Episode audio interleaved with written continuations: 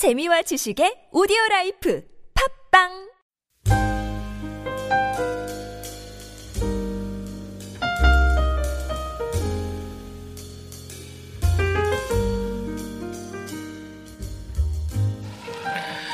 여러분 오늘 성경의 말씀은 다윗의 시편으로 다윗이 극심한 고통 가운데 있을 때 하나님께 드린 그 탄식의 내용을 담고 있는 아주 유명한 시편입니다.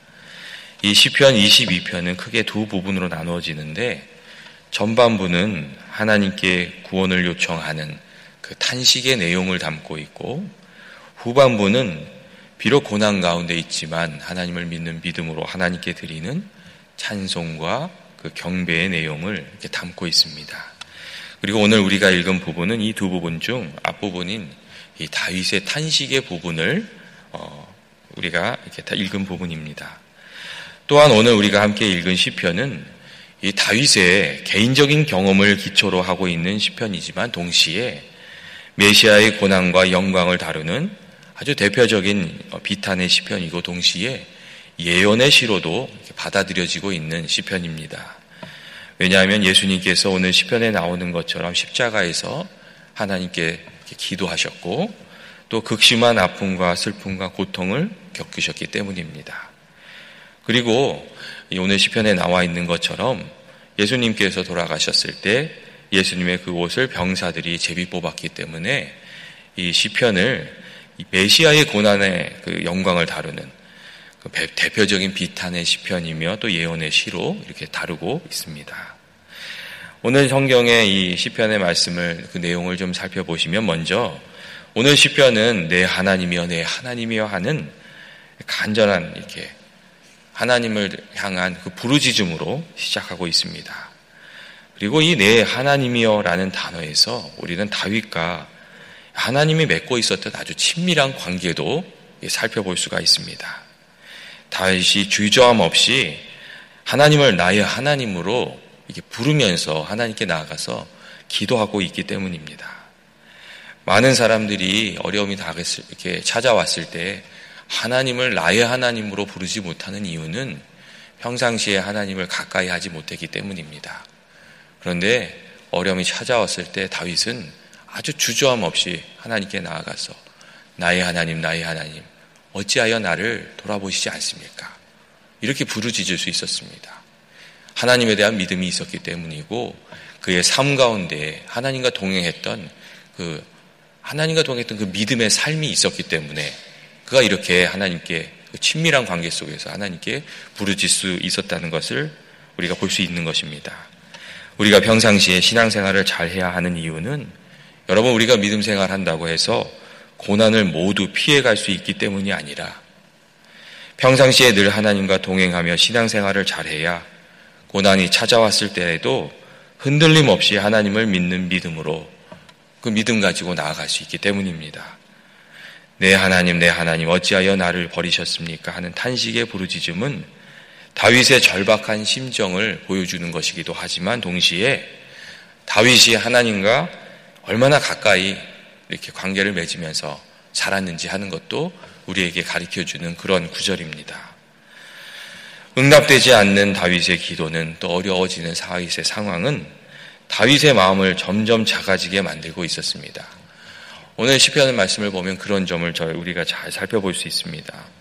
여러분 우리들도 이제 그런 경험들을 하지 않습니까? 문제가 해결되지 않고 계속되면 그 마음의 용기와 소망이 작아지고 자신감이 사라지고 자아가 점점 사라지 이렇게 작아집니다. 누군가에게 거절을 계속 당하면 그 자아가 이렇게 작아집니다. 아이들이 엄마한테 인정을 받지 못하고 계속 거절을 당하면 그 아이들의 자아가 작아집니다. 그리고 시험에 계속 떨어져도 이 사람의 자아가 작아집니다. 연애에 계속 실패하게 되거나 사업에 계속 실패하게 되면 우리의 마음에 낙심이 찾아들고 이렇게 작아지게 됩니다. 여러분 다윗의 경우도 마찬가지였습니다. 6절을 보시면 다윗이 그래서 자신이 벌레와 같은 존재가 되었다고 이렇게 얘기하고 있습니다. 그리고 사람들의 비방거리가 되고 사람 그 백성들의 사람들의 그 조롱거리가 되었다고 이렇게 이야기하는 것을 읽을 수가 있습니다. 자기 자신에게 소망이 없으며 사람들이 자기에게 찾아와서 비아냥거린다고 야 네가 하나님 믿는다고 하나님이 꽤나 도와주시겠다 이렇게 비아냥거린다고 이렇게 이야기하고 있습니다. 그런데 오늘 시편 말씀을 보면서 발견하게 되는 다윗의 아주 특별한 점은 문제는 해결되지 않고 오히려 더 나빠지고 있는데 그럼에도 불구하고 그가 이 소망을 포기하지 않고 하나님을 붙들고 이 현실의 문제를 이렇게 가지고 이렇게 씨름하고 있다는 점입니다. 또 그 문제를 가지고 하나님께 나아가고 있다는 점입니다. 비록 자신의 기도가 응답되지 않는 답답한 상황이었지만 그 응답되지 않는 그 자의 상황을 보면서 낙심하는 것이 아니라 다윗은 하나님이 어떤 분이신지 생각했습니다.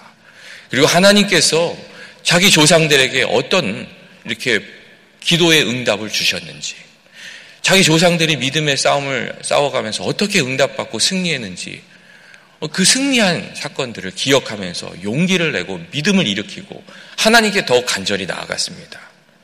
오늘 성경의 말씀을 보시면 이런 말들이 있습니다. 조상들이 죽기에 의뢰하고 의뢰하였으므로 그들을 하나님께서 건지셨습니다. 죽게 부르짖어 구원을 얻고 죽게 의뢰하여 수치를 당하지 아니하였습니다. 이게 다윗이 이렇게 이야기하는 것을 우리가 읽을 수가 있습니다. 다윗이 역경 속에서 더욱 힘을 내서 하나님을 의뢰하고 죽게 부르짖으면서 나아갔다는 것입니다. 저는 이 성경 구절을 읽으면서 다윗이 의뢰하고 의뢰하였으므로 그들을 건지셨습니다. 이렇게 다윗이 이야기하고 있는데 그 마음이 마음속에 너무 와닿습니다.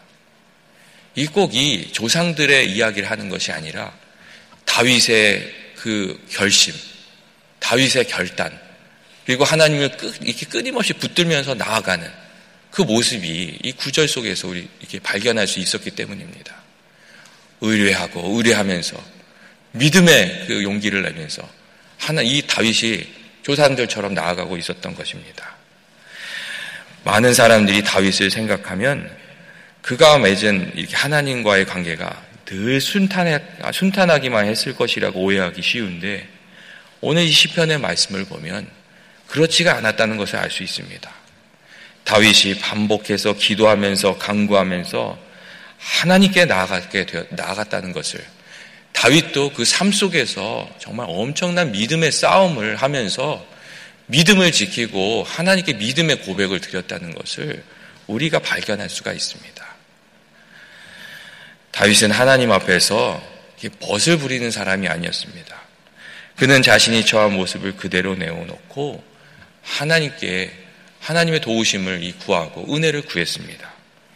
나는 물같이 쏟아졌으며 내 모든 뼈는 어그러졌으며 내 마음은 밀랍 같아서 내 속에서 녹았으며 내 힘이 말라 질그릇 조각같이 또 내 혀가 입청당에 붙었습니까? 여러분 이게 무슨 뜻이라고 생각하십니까?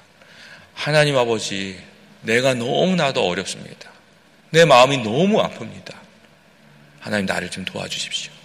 이렇게 간절히 자기 상황을 이렇게 말씀드리면서 하나님께 나아가고 있는 것이었습니다. 그리고 우리가 잘 아는 구절이 나오는데 내가 오늘 모든 뼈를 셀 수 있나이다.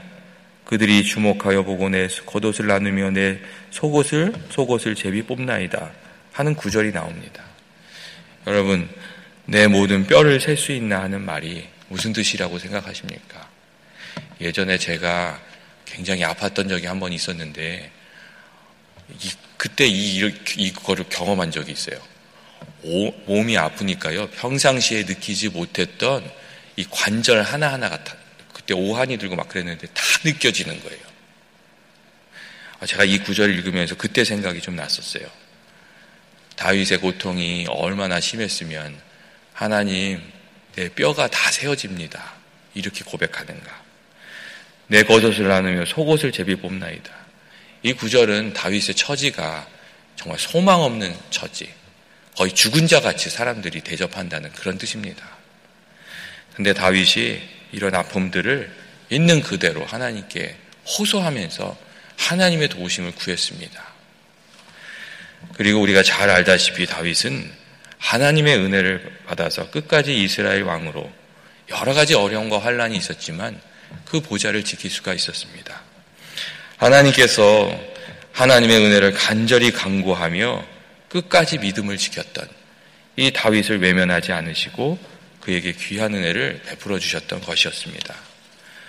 교우 여러분 오늘 시편의 말씀을 통해서 우리가 배우게 된 것은 침묵하는 하나님으로 침묵하시는 하나님으로 인해서 또 해결되지 않는 문제로 인해서 크게 절망하고 낙심하게 되는 때가 있지만 그럼에도 불구하고 하나님께서 우리의 유일한 소망이심을 알고 그분을 더욱 붙들고 나아가야 한다는 것입니다.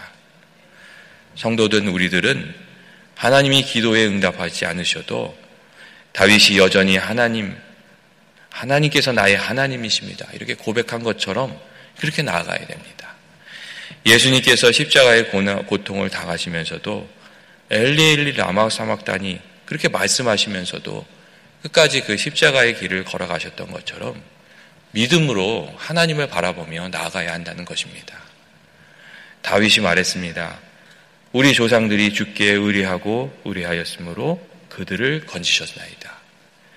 의뢰하고 의뢰하였으므로 이것이 다윗의 그 인생의 어둠을 다윗이 그 인생의 어둠을 통과한 비결이었고 또 우리에게 전해주고 있는 신앙의 비결입니다.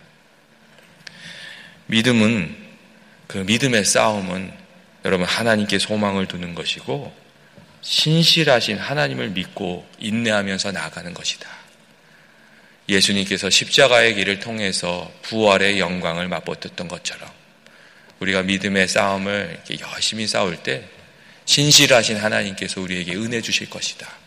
그것을 믿고 나아가는 것이라고 오늘 말씀이 우리에게 가르쳐 주고 있습니다.